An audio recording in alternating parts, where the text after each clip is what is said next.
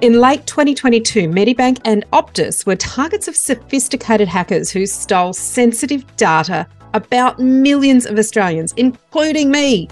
At the other end of the scale were individuals uh, who are dealing with what sometimes seems like a daily barrage of attempts to hack into our lives and con us out of our hard earned money. How can we protect ourselves? Welcome to Your First Home Buyer Guide, the podcast for first home buyers who want to get it right. I'm Megan, and that was Veronica. We're both buyer's agents and probably old enough to be your mums. But that's a good thing because between us, we've got over 40 years' experience, and we are going to share with you bucket loads of stories about avoidable mistakes. Together, we're going to make sure that you get unbiased and real information that you can rely on so you can get where you want to be without missing a step.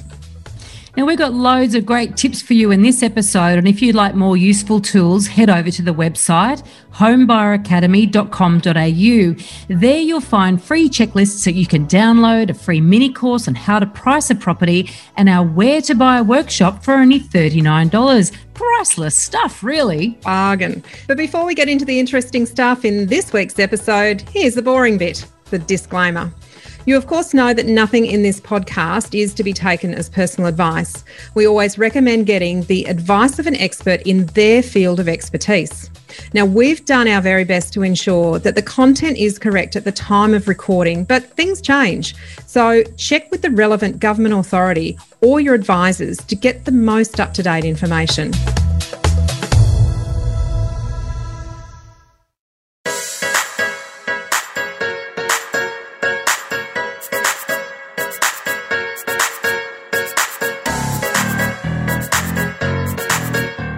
Today, we're talking about how scarily easy it is to lose money to scammers. And we have a special guest who you would think this could never happen to, and yet it did. But before we introduce her, what's your special background in the video this week, Megan? What the hell is For that? those watching, you know, it used to be lock your doors, lock your windows, stop people from getting into your house. It's just no longer about that. We can't physically stop people getting into our lives. And and I guess what we're trying to do today is uncover some of those scams and including property related ones where you need to lock more than just the physical house. You actually need to lock down your your um, cyber security lock down your phone. We're so thrilled to have Sarah Megginson joining us today. She's the head of editorial at Finder and writes about all things money and property. So when I saw in LinkedIn that a little while ago that she'd been scammed, I thought, oh, we need to have a conversation about this. As a worst case scenario, this could have a diabolical impact on someone saving for their first home. And let's face it, you guys have got so much more money in the bank than most people. So it's a bit of a risk. Sarah, welcome. Thank you so much. It was it was truly mortifying to admit that I'm a, you know a finance journalist. I'm meant to be a money expert, and I got swindled. So oh, a horrifying what happened. Experience. You know what? These scammers they're getting so sophisticated, mm. and it was really one of those combinations of like right time, right place situation. So I got one of those texts that almost everyone knows about, where it says you haven't paid your toll um, gone through a link. Simple, right? Simple you haven't paid your Yeah, and and we all kind of we get those, and uh, I never cross toll bridges or toll roads. Usually, I live on the Gold Coast. We don't have many toll roads, and I got this text the day after I had gone over the the bridge in Brisbane, and two months before this, I had a problem with my account where my husband and my account, we had two different toll things and they merged and one got suspended and all sorts of things. So I'd spent a bunch of time with them trying to combine the accounts and get everything, you know, up to speed. So when I got a text saying your, your payment didn't go through, click here to pay it, it seemed really legit to me because I had I'd had these things happen mm. that made it seem legit. Now, I got the text at six o'clock in the morning and wasn't really paying attention to it properly. And if I had been, I would have seen all the red flags in it, um, which I'll get to in a second. But at this point, I just got the text, clicked on it, put my, it said enter your credit card details here, which I did, um, pressed OK. And if the scammers had been uh, not too greedy, that would have been the end of it. I would have closed the, the thing and I would have just gone on with my day and they possibly would have accessed, you know, thousands of dollars worth of um, transactions on my card. Instead, um, they were greedy. And after I pressed OK, they said, Oh, payment didn't go through. Now enter your bank details. And as soon as I got that, it said, Log into your bank here. And as soon as it did that, I went, Oh my gosh, this is a scam. So I then go back wow. and look at the original text and see that it's got typos in it and that there's a warning you're going to have a $500 fine if you don't pay immediately, which of course like toll companies don't, don't actually do that. So the clues were there. I just really, it was one of those perfect. groggy. I was groggy. I was tired. I just didn't pay attention. And that's what they rely on. Since I've mm. kind of been talking about this, and we did a bunch of research at Finder about it. So I've been talking to a few people about it. And so many of the stories that people share are really similar. I was on my run and I got a text, and I just thought, while I was on the run, I'll just click through and I'll mm. pay it. Or, you know, I was on my commute and this email came through and it all seemed so legit they're really, really sophisticated now. And um, yeah, I, I, was extremely lucky because as soon as it happened at six o'clock in the morning, and as soon as I saw the enter your bank details, I went, oh no, you're an idiot. And I instantly called my bank and they put a hold on my card. So the scammers didn't get away with anything uh, financially, but then it just caused that huge pain of having to change all of my. Mm all of my direct debits over and you know it, was just painful an extra thing i didn't need to do. Well firstly thank you for sharing that because i think what we want people to understand is it's not just silly people. It's not just um, elderly people. It's not people who are financially illiterate. It's not people who are technologically illiterate. You are a smart woman who is in this space and this got you. And and i think the thing that we want to I guess, really open up people's mind to is you don't, you, sometimes you are just in a rush and you do it, you know, just, mm. you've done it. So, you know, kudos to you for sharing this because I think it's important that we know that no, this is happening to normal, everyday, intelligent people. Absolutely. It, it, like everyone is at risk of it. And they're not, you know, even just five years ago, they were nowhere near as clever as they are now. They were a lot more clunky, a lot more kind of spelling mistakes and things like that. But these days, the level of sophistication, and particularly as you said, um, you know, with the, the Optus scam and the, oh, sorry, the Optus data breach and the Medibank data breach, which I happen to be customers of both. Happy oh, days. Oh, you're both. Oh.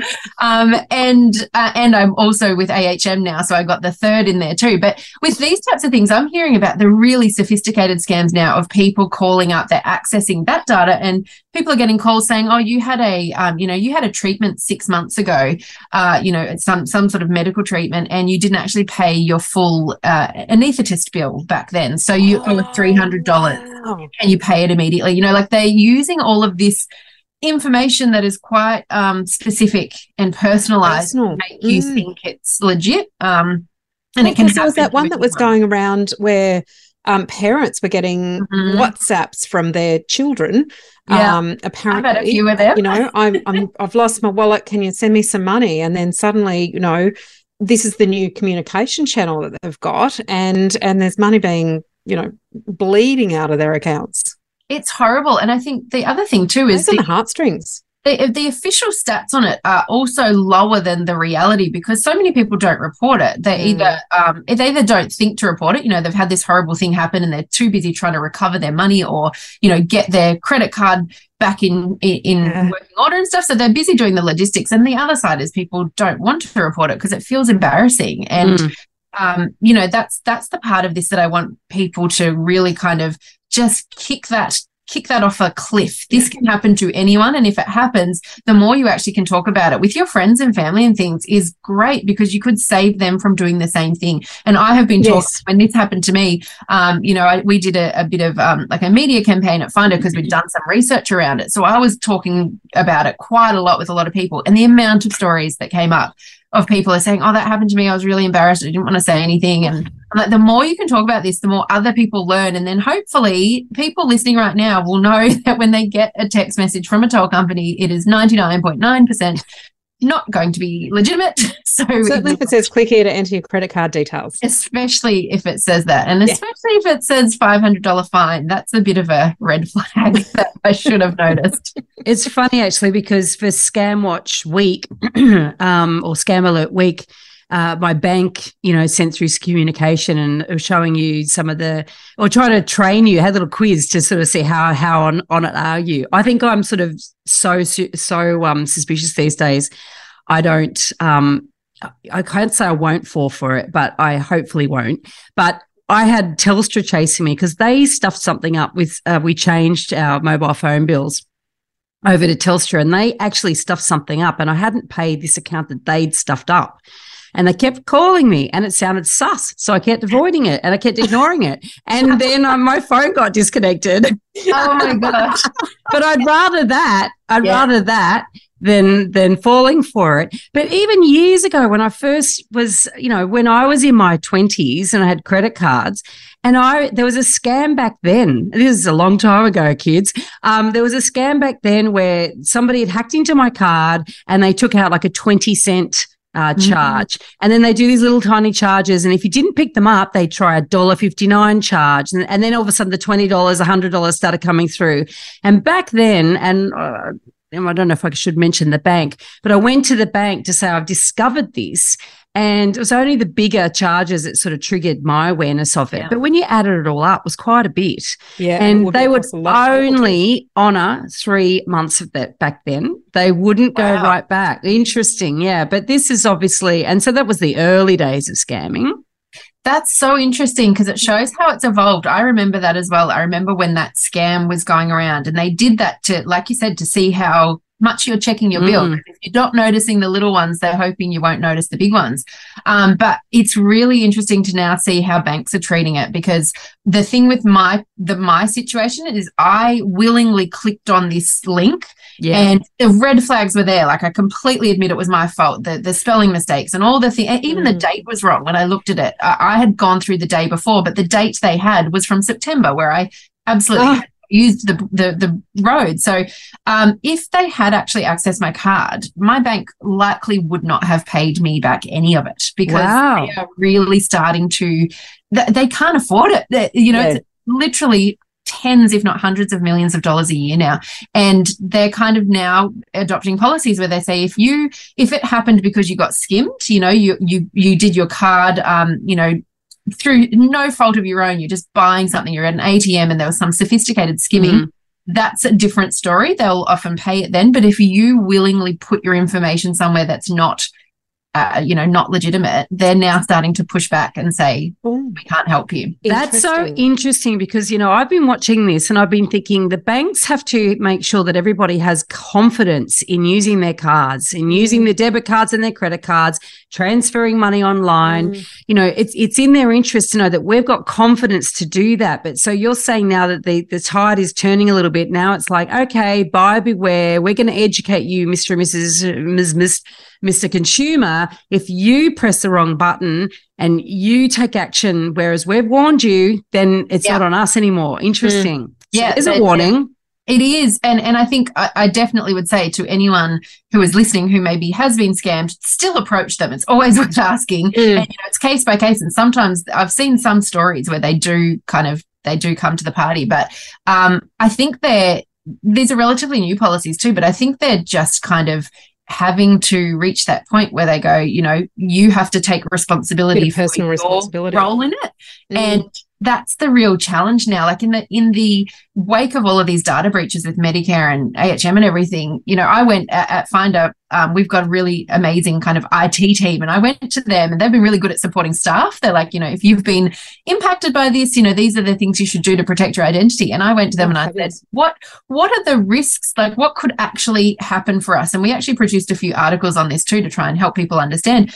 And they said, you know, there's the identity theft where they could actually use all of these bits of information to set up, you know, credit cards or personal loans and things in your name. So there's that risk.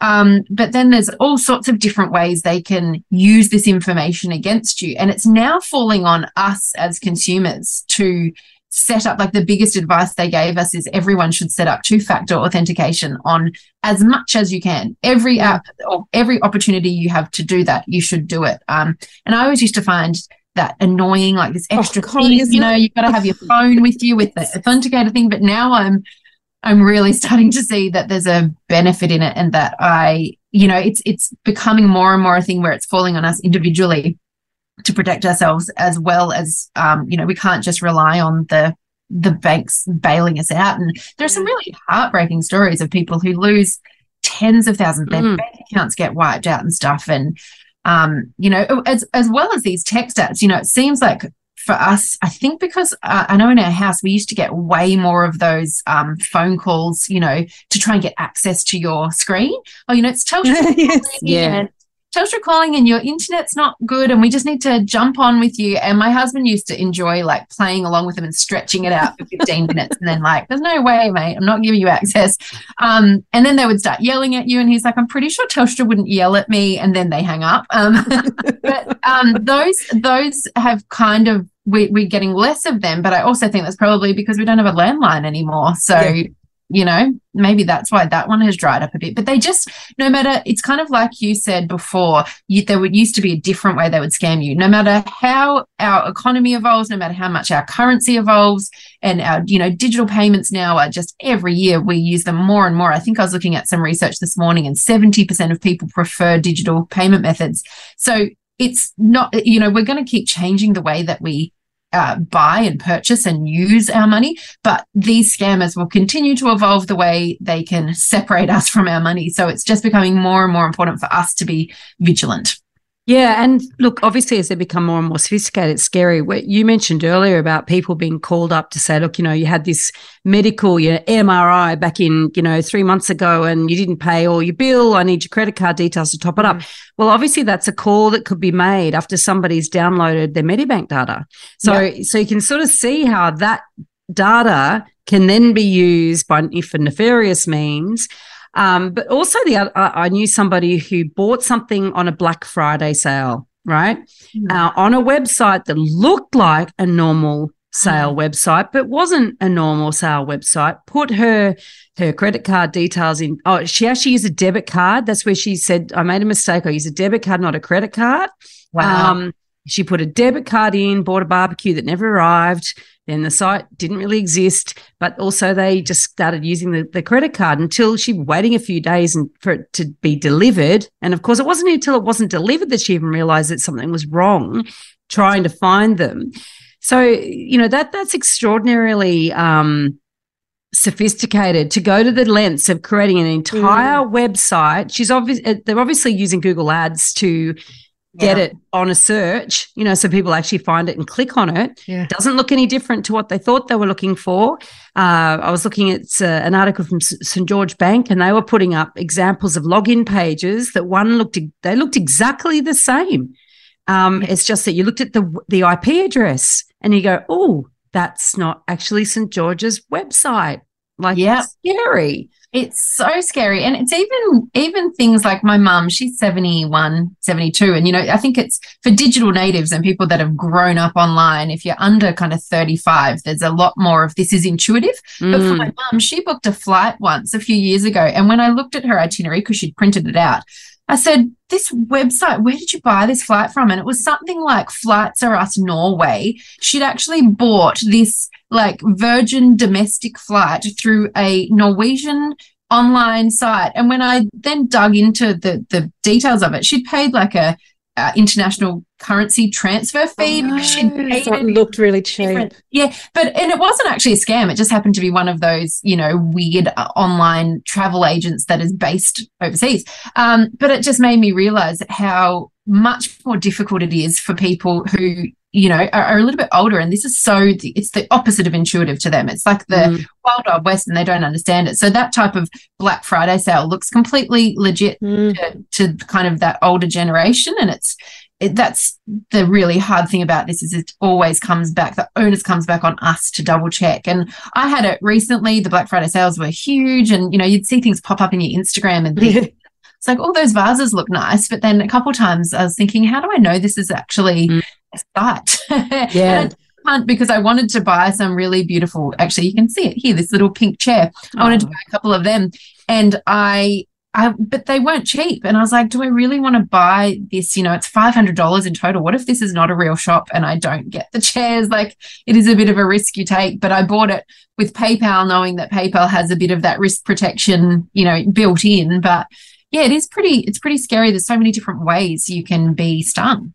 And it's Yeah. sort of pushed onto you now, as you say, through Instagram or whether it's TikTok or it's Facebook, whatever it is. It's it feeds into you as opposed to you going looking for it in a lot of cases. And and I know, you know, I bought. I'm I'm a scuba diver. I bought a dive watch um, through a Facebook ad, and the company looked legit, and there there seemed to be some reviews, and sent off my my money. I actually did it through PayPal. I I some time ago decided that I just wouldn't buy off any sites that didn't have PayPal as an option.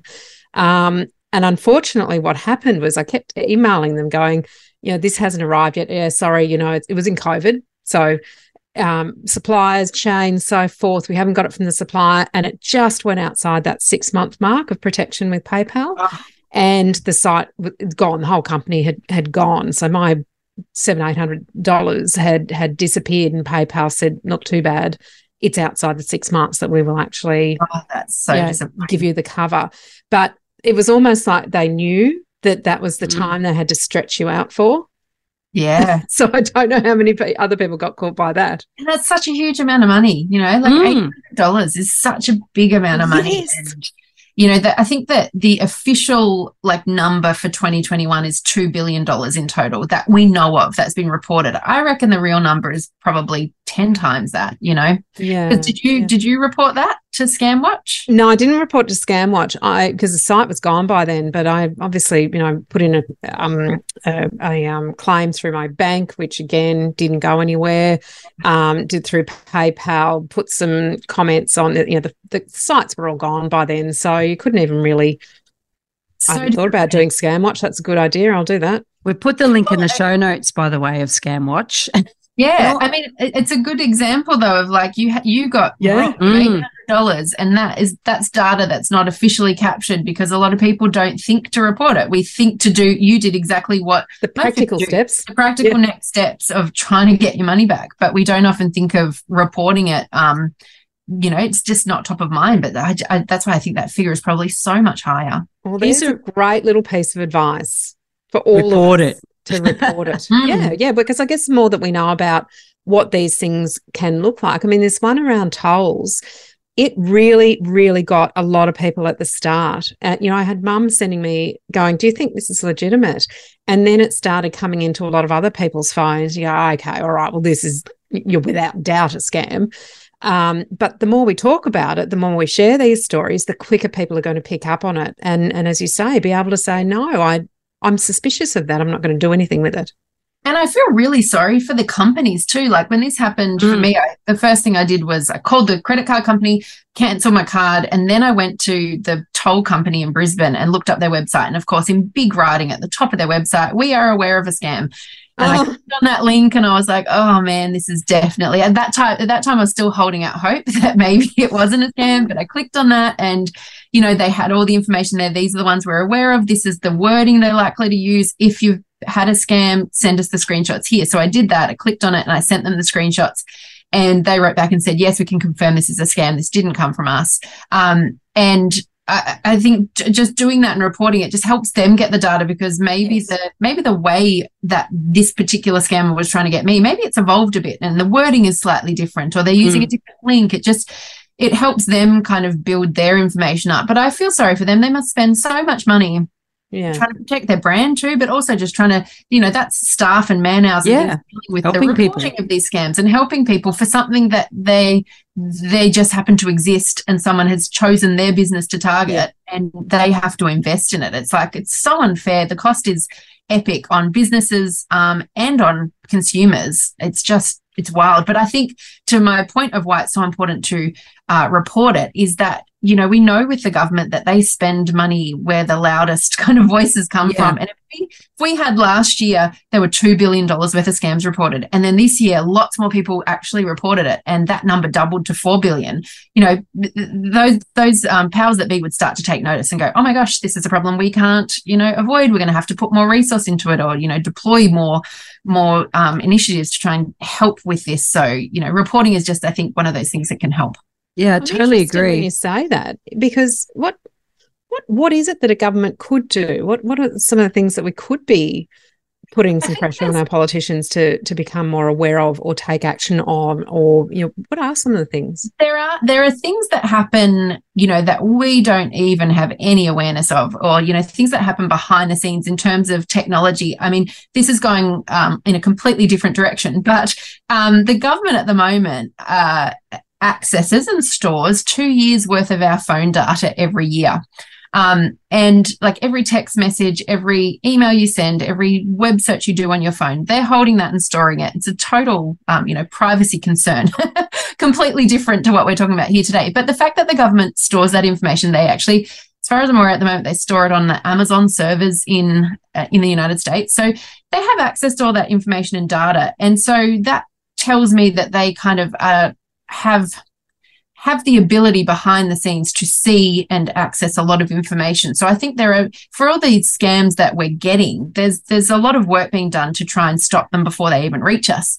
Um, and it's all way too technical for me to understand uh, how it all works. But I think there's you know, um, you hear, well, even just in a, in a workplace setting at, at my work at Finder, we have about 500, just over 500 staff globally. And, um, you know, our IT reports will tell us every few months, oh, we've stopped you know, mm. X amount, tens of thousands, you know, 26,000 um, phishing emails from reaching mm. your inbox this month. At a business level, we do this, but I think the government is probably doing some things in that respect as well. But it would also just be things like they would set up task forces to, you know, really dig into the weeds of where this is happening and why and how, and, you know, just putting more resource into maybe liaising with banks and stuff too to help them understand what their obligations and responsibilities are. There's, there's just so many kind of strands that come off this and so many people and businesses get affected. I mean, they can set booby traps too. I mean, mm. see, they can, and that's one of the ways in which they can invest is to, to actually to try to lure these people out, out of the weeds eh, um, into clear into clear air. One of the things that's particularly insidious and and really does relate to property are these phishing emails. And uh, I know that with PEXA, for instance, now we have uh, PEXA is um, well, electro- uh, digital conveyancing, right? So basically, by a lot of um, our conveyancing going into the cloud and going into automation and all the rest of it, some of this is taken out. But sometimes you have to send deposit monies to agents, or you're sending money to your uh, conveyancer or solicitor to pay for rates or balance accounts or whatever you're doing, and that in that invoice has been sent to you via an email and then there are organizations out there that are scanning these emails for this information. And then they send out another email to say, oh, look, I just need to notify you that we've changed our bank account. This has caught heaps of people out, this type of yeah. information. Then they go and pay mm. um, and use the bank details in the second email, not on the invoice. And of course, the actual person that sent the invoice in the first place, none the wiser and, and, never and get they money. look so legitimate. They look so believable. Yeah, it's gone. It's literally yeah. gone out of your bank account. Not that money really exists in your bank account, but that's a whole other topic. Um, you know, but gone like the dollar, hundred dollar notes gone. Yeah, the numbers have gone out of your balance. Um, yeah, and and this is not uncommon. You know, I've heard of this happening enough times for me to almost be able to name people that have, have been victim to it. Um, and so, and that's something to be aware of too, because particularly when you're buying a property, you are often sent requests for money that are out from people you don't normally send money to. They're for bills that you've never had to pay before. And so it's just another area to be particularly vigilant. Um, always pick up the phone and check if somebody sends you an email saying they've just suddenly changed, changed their bank account. Oh, really? Oh, yes. Interesting. 100%. It's the red flags, right? But this is the thing, particularly for first home buyers. If you've not bought property before, th- these types of things might seem completely normal. Like mm. you don't even know. Or maybe, maybe uh, real estate agencies change their bank account details mm. a lot. Like, why would I know any different? Um, you know, for someone who's bought and sold a lot of property, that would maybe set off a red flag. Like, oh, mm. why would this real estate agency that's trading a lot of money, this this would cause them a lot of stress to change their bank account exactly for no reason. Account they're, they're not easy to change. That's for sure. Exactly, exactly. Um, best and- email I saw though was well, because we've been hacked, we've had to change our bank account. yeah, right. And that could sound really legit. Like I know. It's just it's so frustrating to me that there's so much onus on us to have to like be so uh, vigilant. vigilant. Mm. Um, And one of the best and easiest ways to stay on top of it, and this is something that in my 20s I did didn't care about, was um, checking your credit score. Um, because when you ah. get um, when you when these things start to happen, like if you do get scammed or if someone accesses, like if someone used your information to go get a personal loan, you might not be aware of that for literally months or even years. Like they yeah. could just have a debt building somewhere. And until the bank starts knocking on your door six months later, going, Hey, you're not making your repayments, and you'd have no idea about it. So, um, being on top of your credit score, and you can do it for free. You can get your credit score for free. There's a couple of different major providers um, in Australia. There's uh, Experian, and I can't remember the other one. illion. Well. Find those and pop them in the show notes because I think that is a wonderful yeah. piece of advice yes. and probably oh. the biggest takeaway from here is and, and if you check your credit score does that affect your credit score? No, because that really is a question. common misconception. It's a really good question. And a lot of people worry about that. And of course, I would be remiss if I didn't give a nice little plug for the Finder app here because we pop your credit score in there. Um, and that's a great way to check it every month. Um, I I was literally just then looked at it to see if my credit score had changed and it's gone up nine in the last month, which I have no idea why. um, well done you.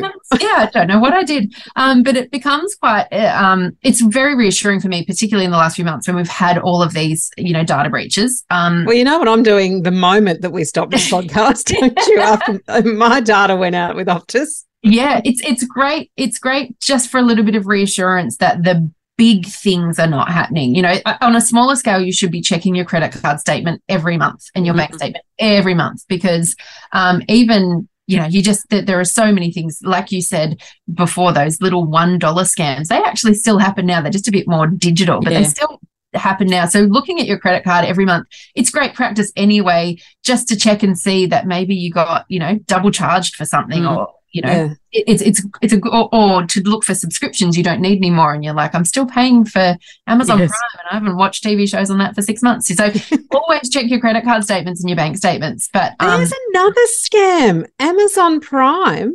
I was getting phone calls saying your your renewal is overdue, yeah. or and you're going to get changed, charged ninety nine dollars. Yeah, yeah, it's like you, you know, um, click, uh, click, yeah, yeah, yeah, click here or uh, press two or something. It's, I kept looking at my phone, going, I know I don't have an Amazon yes. subscription. It's yeah, like, that click this really link. believable. I had one. Click this link, otherwise your subscription monthly subscription is going to go from nine dollars to ninety nine dollars. And I'm like, that's funny. I don't have a subscription. the increase. yes. I mean, some of them you wonder. Why do these people not work for good? Why must they work for evil? Because this is creative stuff. I know they're very creative, clever people, but mm. that that's the problem. Is it does work for them? They get all of this free, easy money. It's horrible. So I've got it question for you, Sarah. So now Finder has all this information. What does Finder have in place to protect people? Like if I'm going to suddenly log, log in and go, right, I'm going to give you all, all my credit cards, all my bank details and the rest of it yes. so that you can keep a track of my credit score. Um, how do I know that's protected? Yes, I know. Another great question. So when you download our app, um, you do have to do what's called a KYC, which is um, that stands for Know Your Customer, and that's giving a little bit of your private information so that we can verify it's you. So we um, say you download the app and put your um, it might be your license, your name, your address, and your license in. We don't store that information. We um, use that to verify instantly with our credit um, consumer agency to, to verify that it's you.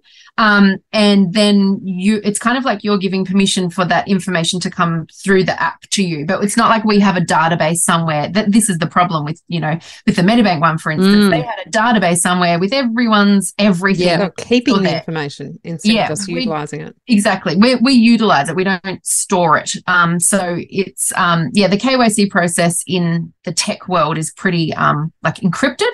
Mm. Um, and uh, yeah, it, so so it is quite. It is funny though when we do. Sometimes we do, um, you know, like uh, what are you conferences and exhibitions and stuff like that, and we're kind of encouraging people to download the app because you can, you know, tr- track your things and everything. And we will get people right there in front of us who are trying to download. They're like, "Why do you need my license details? Is this going to be, you know, are you going to sell all my information to someone? And you know, you, am I going to get third party marketing?" you know, from everyone now. And but that used like, to be the concern, didn't it? I know. I mean, realistically, until this happened, recently, the major concern was are you selling my data to somebody else? Am I going to get hit with marketing information? Are they going to use it for some something else? It's now not are you going to sell it, but are you going to lose it? I know, I know. Isn't that so interesting? We used to be worried about being signed up to e-newsletters we didn't want. Now we're worried about bank account being cleared out. It's a it's a much more horrifying risk. There was some stories ago. Remember a little while ago, Veronica, there were some stories, and I think it was mainly WA based, and I can't tell you why, but I think it was because it was absent owners that were targeted. But there, there were people who were posing as the owners of properties and getting agents to real estate oh, agents yeah. to sell To those sell them. properties. Yeah. And they weren't the owners of the properties. They were just simply saying, Oh, I, I live overseas. So they were actually finding properties where um, the legitimate owners did live overseas. And so there was some authentication errors on the agent's behalf in identifying the individuals who are claiming to be the owners. But that sort of worked out this little loophole where, you know, the owner was overseas. They were saying they were overseas. They weren't verified as the actual owners of the properties and they were selling the properties and pocketing the funds and no one horrifying. could find them. yeah. And then I wonder what happens then. You know, like does the new owner who who that's horrifying. It is, it is, isn't it? I don't even know I can't where tell you what the outcome of those if ones there's were. some sort of you know government insurance fund or something to cover things like that but certainly uh, as a result of that the level of identification um, you know confirmation required in the Yeah. property space has just gone sky high and you're so right sarah it's like oh it's just an imposition you know it's annoying and it is annoying but I think probably more annoying is having to spend all that time fixing your credit card and you know closing all your bank accounts and Yeah. you know, resubscribing to everything. And it's like, Jesus, that takes a little bit more time than a two factor identification does. And that's the best end of the scale, assuming you don't lose money. You know, that's Yeah, just yeah. the logistics in a row. The- But the it's funny because property has always been, in my view, has always been a like a dinosaur when it comes to technology. Like we're Mhm. still, I, I haven't bought or sold a property in a few years, but up until recently, we were still relying on wet signatures, you know, faxing them off, and that seems to be one of the least secure. we have ways- moved past there. But Yeah. I'm in Queensland where you still need to get a justice of the peace to witness like a mortgage document, you know, um, which I always just find so interesting. You know, when COVID hit and we we moved to the more digitized verification of identity, that was so interesting. At that time, I was actually working for a um, like a broker magazine, so I, I had the chance to interview some bank executives about it, and I was I was it was like exciting for me because I was like, oh, I get to ask all these questions. I was like, why did it take so long? Why did it take a pandemic Mm. to do that? And they said the pandemic kind of transformed it. It reared, you know, 10 years worth of um, tech evolution happened in the space of 10 days because they Yeah. had to evolve so quickly. Mm. Um, but yeah, it's, it's interesting. There are actually, you know, so many points in the process of property that need all of that verification and all of that stuff. It, that's why buying a property is such a pain logistically. Yeah. Um, really, It's such a process. And if you get any part of the process wrong, then it can really go pear shaped. It's interesting where you talk about, you know, what necessity is the mother of invention. And certainly COVID has accelerated probably 10 years of development in a whole bunch of fields. But it was only fairly recently, um, for instance, with agency agreements in New South Wales, that you could have an emailed signature. And mm-hmm. so you had to have a fax. When I first set up my business as a buyer's agent, which is 13 years ago, I had to actually physically have a fax machine mm-hmm. at first for those times when we had to send an agency agreement to somebody who wasn't in Sydney and to send a copy of it because an email signature was not regarded as a true signature. And that was in legislation. So mm. that was one of the reasons that that was held back was because of basically the you know the the lawmakers just hadn't kept up with technology so fancy having a i literally had to buy a fax machine for that odd occasion And great. contracts can be 40 pages long, and that is a very long fax to send. Right. I mean, honestly, most of the people listening to this, if you're first home buyers, are probably wondering what a fax even is. yes but I, yeah, had, a- I- I had an assistant I've- who used to say, um, you know, what's if someone said to him, "What's your fax number?" He'd say, "Oh, I don't have a fax because of where where I live." And they'd go, well, "Why? Is there no phone service there?" And he'd go, "No, I live in the 21st century." yes. I bought my first property 20 years ago when I was 21. And the amount of trees we killed for that contract. you know, like there was so much paperwork and and there was, you know, it's it was it's crazy how it's evolved. And I can remember PEXA when you were talking about PEXA before and digitized kind of conveyancing, that is still quite new, which is, mm-hmm. you know, it was only what five six years ago that they were really pushing to get legislation through to allow that. And it mm. it speeds up what can be such a clunky process. And for all of these scams and all of these opportunities for people to swindle us i think there is also so much benefit from this technology as well. It helps streamline what can be a really stressful and paperwork heavy process when you're buying. So yeah there's, there's swings and roundabouts there 100%. Now, we have a question that we ask every guest, and you sort of just led into it by saying you bought your first property at the age of 21. Well, not done on that one, by the way. What is one thing that you know now that you wish you knew as a first home buyer? Oh my gosh, I know it already. I wish I'd never sold it. I wish oh. I still because that was 21 years ago. And if I still had it when I'd moved out and had someone just paying rent in it, it would be fully paid off now. And I would be 41 with a fully paid off property paying me rent. Um, I pretty much look at all the properties we've bought over the years. Um, I, I, was the um, editor of a property investing magazine for a number of years. I was a journalist and editor. So for about like eight years, I was just constantly interviewing really amazing, you know, high achieving property people. I'm sure I interviewed you a few times, Veronica, back then. Um, and I just it, it meant I was so in the space of property that we used to just buy and sell property as much as we could. Which now I look back and I'm like, that was pretty risky behavior when you're in your 20s and didn't really know much. We made some big mistakes, but we also made some great money. Um, but I look back on that and I wish that I had, I wish that I had uh, known that you know holding property long term is such a good strategy to create wealth. mm. And you know, I sold a property six months before COVID, I sold it for $635,000 and it's now worth, you know, 1.2. And stories like that, I just think, oh, I knew too. I knew to hold it. But at that point, I had, it was causing me too much trouble. It had like leak rights. And I was mm. just like, I'm stressed and I'm done. And I, you know, I had three kids by then.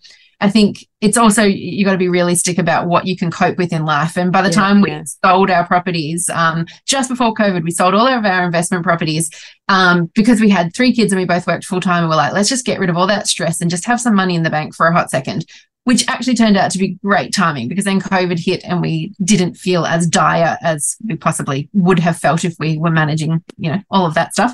Um, but yeah, my my advice would be to I guess, to think longer term. Don't think of your first property as your forever property. My first home was like Besser brick and tiny and, you know, is not at all my like the style that I wanted or anything, but it was mine. And that's what you want. You just want to get into the market. And, you know, eventually I'm now 41. And literally this morning, just before this podcast, I was putting some pictures up on the wall in my bedroom and I reflected, I was like, I'm 41, and for the first time, I actually have a proper, beautiful grown up bedroom. Like I've decorated it properly, and I went out and I went to Myer and I bought a beautiful bedspread. And I was like, this is the first time I've actually had like a beautiful my bedrooms have always just been a mix match of uh you know secondhand furniture and whatever student's whatever. bedroom yeah like just whatever I now have a beautiful bedroom, and I was like, "Oh, it took to forty-one to get this, but we got there." And, and your children it. climb all over it and yes, mess up the bed. I, yeah. I, made the bed; it looked beautiful, and then my dog jumped on it. I was like, "Oh, well,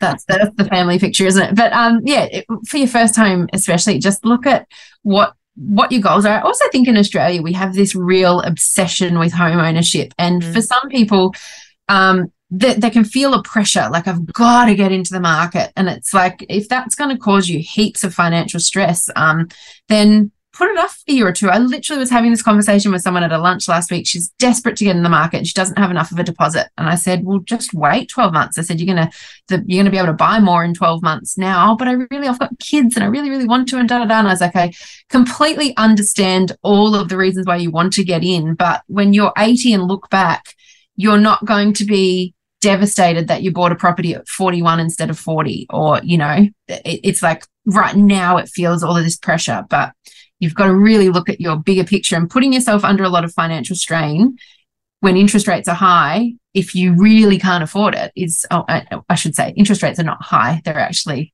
quite low. I really aren't they? It's still It a all depends on your horizon. Yeah, yeah. Yes, It's exactly. just different to what it was two years ago. Yes, different to what it was a couple of years ago. And you know, if it's going to put pressure on you, don't just take that pressure off yourself. You know, no one is no one is putting that pressure on you. It's only you.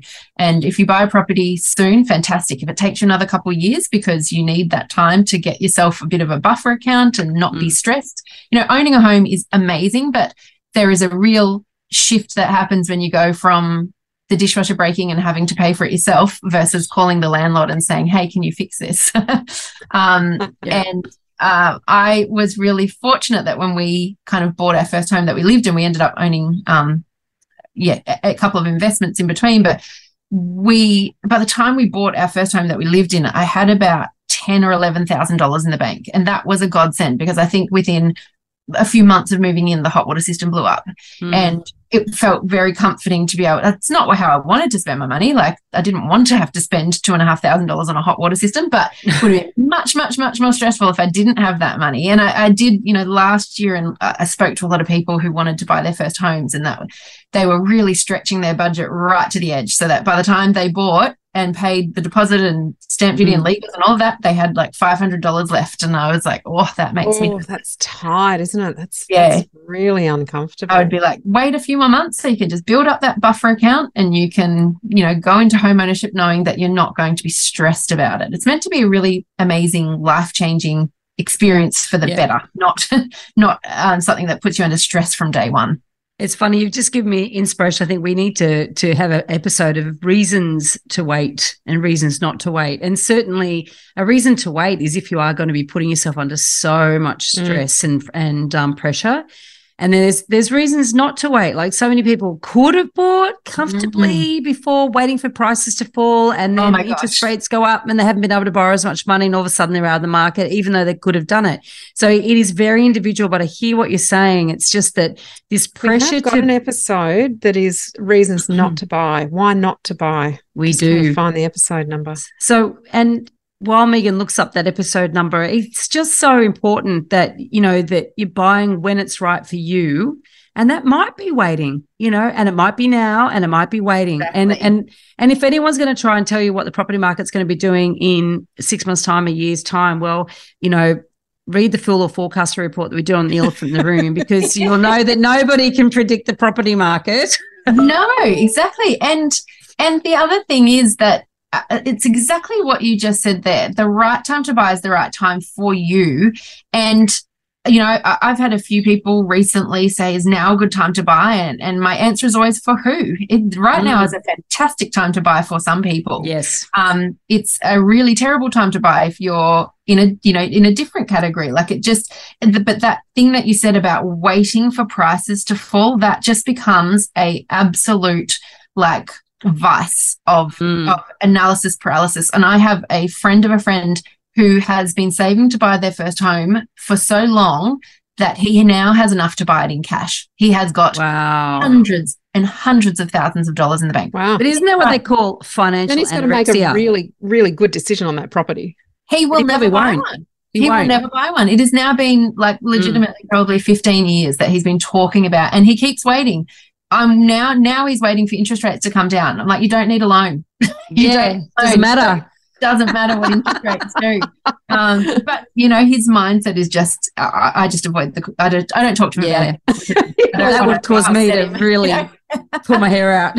yeah, I'm looking at him going, You've got half a million dollars. You could not only buy your first home, we could get you into two investment properties. And, you know, we could, I've got a strategy in my Yeah, head. you've got a strategy, but we could do this. we could do so much for you, but I know that in his brain, you know, he's it- that's just not where he is able Yeah. to go. But the, the kind of the point is exactly that. Like the the right time to buy is the right time for you and your situation. If you have a great deposit and great income, and you know interest rates could go up another percent, and it and you'd still be able to afford it, then now could be a great time to buy. There's very little competition in some markets. It's not like last year where there was heaps of competition driving prices up. There's Mhm. probably a good opportunity to negotiate and you know it's, it's it depends on your budget your goals your lifestyle your income all of these different things um but yeah Very, Like she's very singing true. from the same hymn book. I know. Uh-huh, right?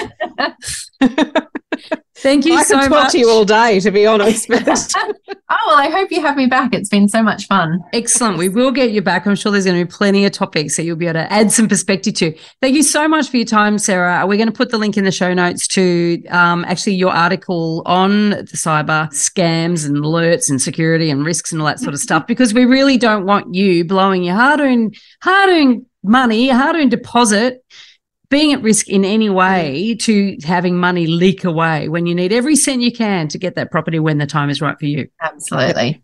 in this episode, we've covered a very small part of our 10 step online course for first home buyers.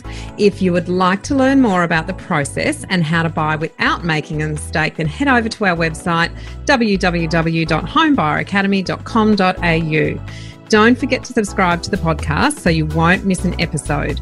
And if you like what you've heard today, please give us an iTunes review. Five stars would be wonderful. It will help others find us as well. Thank you for joining us. We hope you found this really useful. And if you have, please share the love with others who you know are in the same boat.